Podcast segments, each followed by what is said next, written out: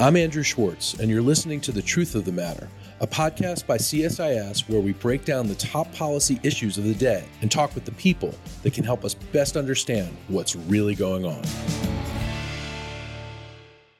To get to the truth of the matter, on the recent joint military exercises between the United States and Israel, and Israel's subsequent drone strike inside Iran, we have with us the Wall Street Journal's Middle East correspondent, Dion Nissenbaum. Dion, welcome to the podcast. Thank you for being here. Hey, thanks for having me.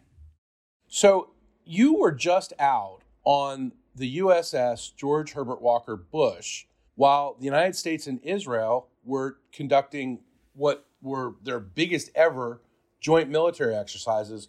What was that like? Yeah, it was a pretty incredible operation. Uh, it was about four days of exercises, the largest they've ever done. More than 6,000 U.S. personnel, more than 1,000 Israeli personnel, uh, jet fighters, advanced F 35s, bombers, big aircraft carrier, artillery, 180,000 pounds of live fire. Uh, exercises to take out air defenses, cyber operations, space operations yeah, it was incredible. They've never done anything like this before. And this was the top generals going out to the aircraft carrier from Israel and the US to sit down and kind of take stock of how the operation had gone and what messages other folks around the world might be taking away from this exercise. So, put us in the scene. You're out in, I guess, the middle of the Mediterranean Sea on this humongous carrier, right? Yeah, we we flew out uh, in a couple of planes about 30 miles off the coast of of Israel in the Mediterranean Sea. You've got the aircraft carrier out there, uh, and you've got a variety of uh, helicopters and planes taking off and landing, taking part in in exercises uh, off the coast. And you were there because this was the biggest ever exercise, as you just described. It went from being on the sea to all the way up in space. Was this trying to send a message to Iran that Israel and the United States are on the same page? What what was what was the back message that they were trying to deliver with such a huge exercise? Yeah, the the subtext here is all about Iran, right? This is coming at a time when Iran itself is in the midst of intense domestic turmoil with the protests, U.S. efforts to get the nuclear containment deal back on track are at a standstill. It, Iran is providing deepening military cooperation to Russia for the war in Ukraine. So, especially Israel and the US are looking for how they can best counter Iran and its and its growing threat. And so this exercise came together as a way through actions to send a message to Iran that the US and Israel are in lockstep in protecting Israel and sending a message to Iran that its efforts to expand its military am- ambitions will be countered by a deepening uh, military cooperation with Israel and the US. And of course, a big part of this is Israel's deepening cooperation with militaries across the region, stretching all the way to the Iranian coast now with deepening cooperation with Bahrain and the United Arab Emirates. And so this is also an, ex- an extension of that and US led efforts to integrate Israel more deeply into regional security. Now, of course, just days after you were out on the carrier during these exercises, Israel carried out a drone strike which targeted a defense compound in Iran. What is it like for a reporter to be on an aircraft carrier during an exercise like this? What what do you do while you're on that carrier? Are you observing the drills? Are you talking to the generals? What are you trying to accomplish to tell the story of what's going on? Well, we went out there with the CENTCOM commander and, and Israel's top general, their chief of staff, where they were out there to take stock of of the four days of operation. So we got to see, uh, we got to we got to go up on the flight deck and see the takeoff and the landings of the various aircraft to see a little bit of their exercises. Got to talk to mostly the Americans that were involved in the exercises about what they were doing, and and to talk to the to the top U.S. and Israeli military officials who are running it. So it's our chance to kind of hear from them what their intentions are, uh, what message they're trying to send. And it was interesting because officially they did not want to use the I word to talk about this. They didn't want to talk about Iran. And in their official statements, they talk about partnerships and deepening cooperation and things like that. But really, it was like pulling teeth to get any American official to use the I word because, you know, as one American told me, they, they want actions to speak louder than words here. They don't want to poke Iran in the eye. And they feel like the exercise itself sends a pretty clear message about what they're trying to do. Would the Israelis talk to you about their intentions? So that was yeah. So I, I was able to get the the top Israeli general to talk to me off to the side, and he did in fact say, you know, we're trying to send a clear message to Iran that if they continue to be provocative in the region, we're developing our offensive capabilities and we're going to defend ourselves. So they he was pretty clear when I was able to to uh, pull him aside after he made his official comments in which he didn't use the uh, I word. So this this is General Herzi Halevi, who yeah. just took over last week or a couple weeks ago as Israel's military chief of staff. And, exactly. And so he's in a position where maybe he's not supposed to talk about Iran so openly, but he does. He tells you really what he thinks. And then just a couple days later, you know, as we just said, Israel conducts this drone strike. So, what message do you think they're really trying to send, and and is it being received? Well, yes. So the the operation, the drone strike operation, was carried out by the Mossad, not by the Israeli military. But of course, you know everybody works together in this operation. But you know this is the first covert operation under Benjamin Netanyahu's new far right leaning government. When he was in the job before, he carried out a number of pretty audacious operations inside Iran, including you know stealing of the the nuclear cache of documents which they secreted out of the country, and Mossad uh, under Benjamin Netanyahu when he had the job before developed this effort to use these quadcopters, these very small sort of four propeller drones that have to be launched from inside the country to carry out a series of attacks on Iran's nuclear and military program. And that's what they used here. So it's, you know, you're sending a message. Number one, you've got people inside the country that are working with the Israelis to carry out an operation. Like we are inside the country operating against you. Number two, we're not going to sit by idly and watch you develop a deepening military role with with Russia number three, we're not just going to focus on the nuclear program. We're going to focus on your missile program and your drone program, and we're going to, you know, hit you every which way that we can. So we are not sure yet how effective this operation was because it was was uh, quadcopters. They're quite small. Uh, some Israeli officials say it's been a success, but the satellite images we've seen suggest that it, that it may not have done the kind of damage they wanted to do regardless, they're still sending a message that they can still strike at the heart of Iran's secretive military and nuclear programs when when they want to. Well, let's talk about that for a second. When you're talking to Israeli and U.S. officials, how do they describe the current state of uh, Tehran's nuclear and military ambitions?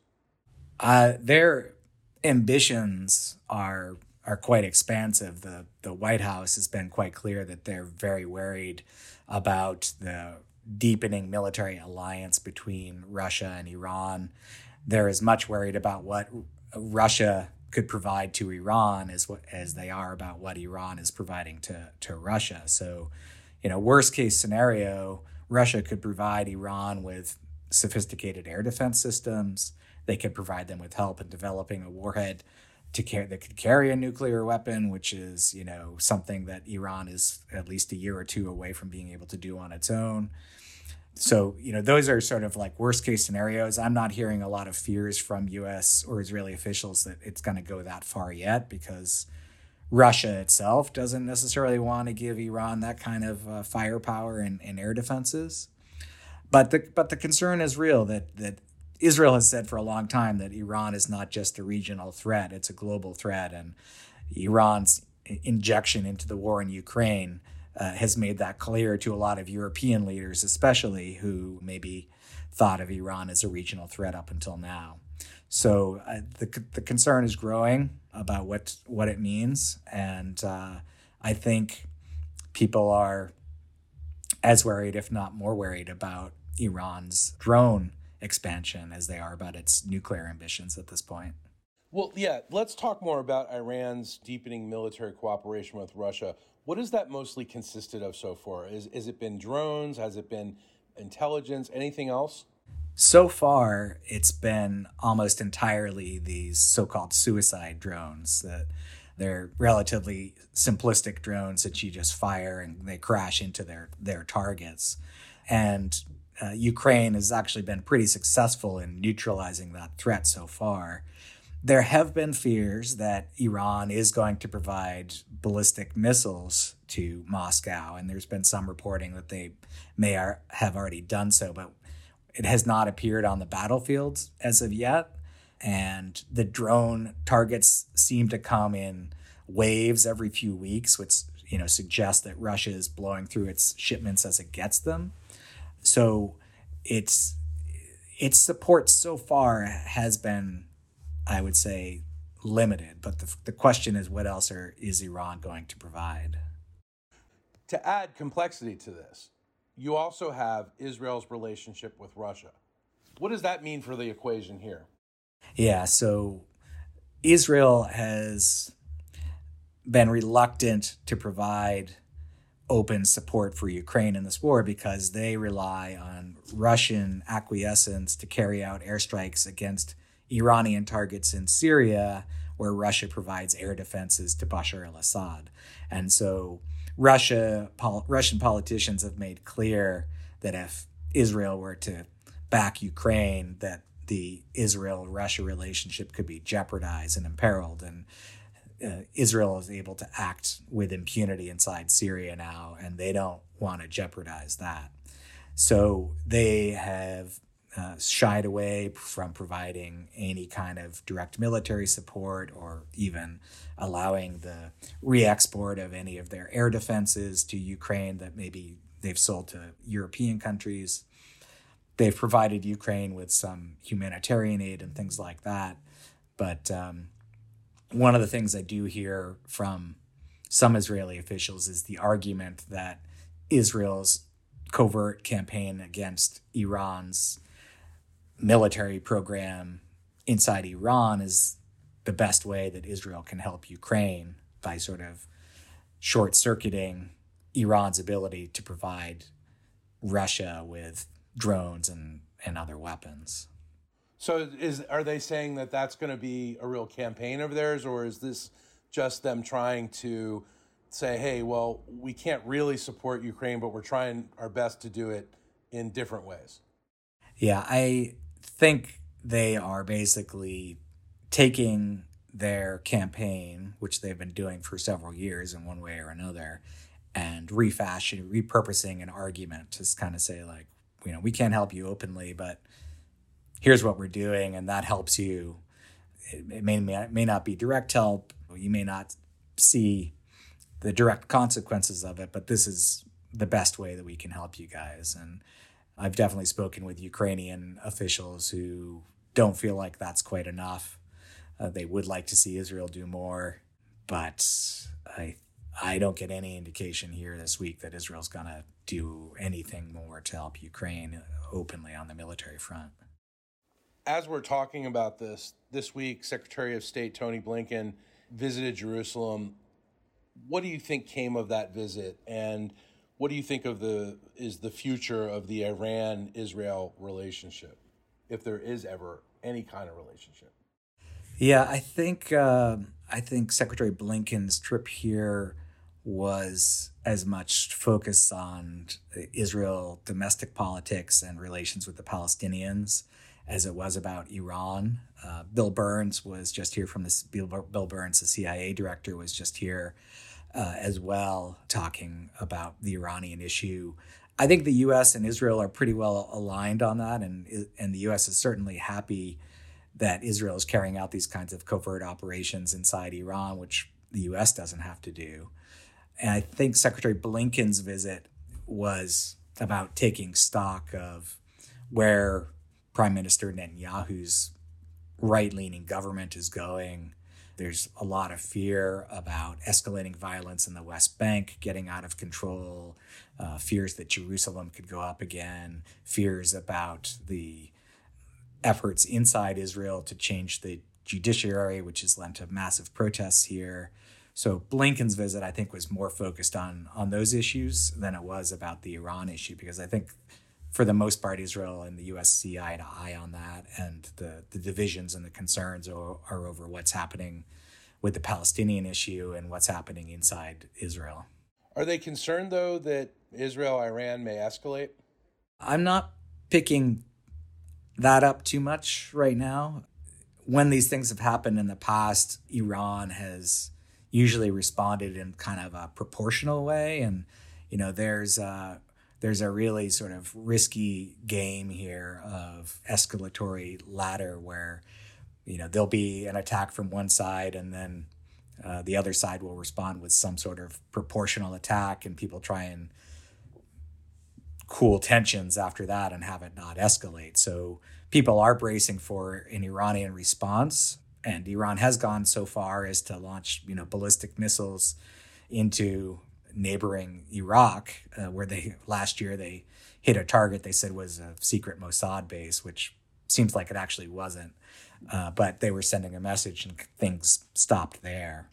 So people do wonder what what could happen next on that front. But at this point, I don't think I'm picking up any fear of some sort of broad, expansive, prolonged war between Israel and, and Iran. You know, of course, underlying all this is the fact that Iran continues to develop a nuclear program. And the United States and Israel are, are constantly um, raising red flags about this. How do you pick up that the Iranians are getting much closer or to actually having a weapon, or are they still pretty far away? And does Israel and the United States still have a deterrent possibility in that regard? Uh, yeah, that's it's um, a big question, an evolving question. Obviously, Iran has gone uh, a lot farther in the last couple of years in terms of its enrichment work. I think that talking to uh, Israeli officials about this there is a feeling that they have some time to deal with this because Iran does not have an ability to deliver a nuclear weapon. They don't have a warhead capable of delivering it, and that that could take you know one to two years for them to do so. So they feel like there's still a window of opportunity to develop a a strike plan if they need to hit Iran and they have to figure out what they can hit and where they would hit if they did so. And I think this joint US Israel military exercise was very much aimed as a deterrent message to Iran to try and tell them that they're both working on this and that they will hit them if necessary. And of course, you know, I think perhaps by coincidence, it was followed a few days later by this actual covert drone strike inside Iran, which again sends a message that Israel's going to do everything it can in the meantime to set back Iran's military and nuclear program. You know, you mentioned earlier that a, a big fear is that Russia delivers that weapon to Iran that allows them to deliver the capability of delivering a nuclear warhead to Israel or other places in the Middle East that they might target, uh, Saudi Arabia, UAE, etc how does the United States feel and how does Israel feel about this possibility that Russia, you know, holds this card?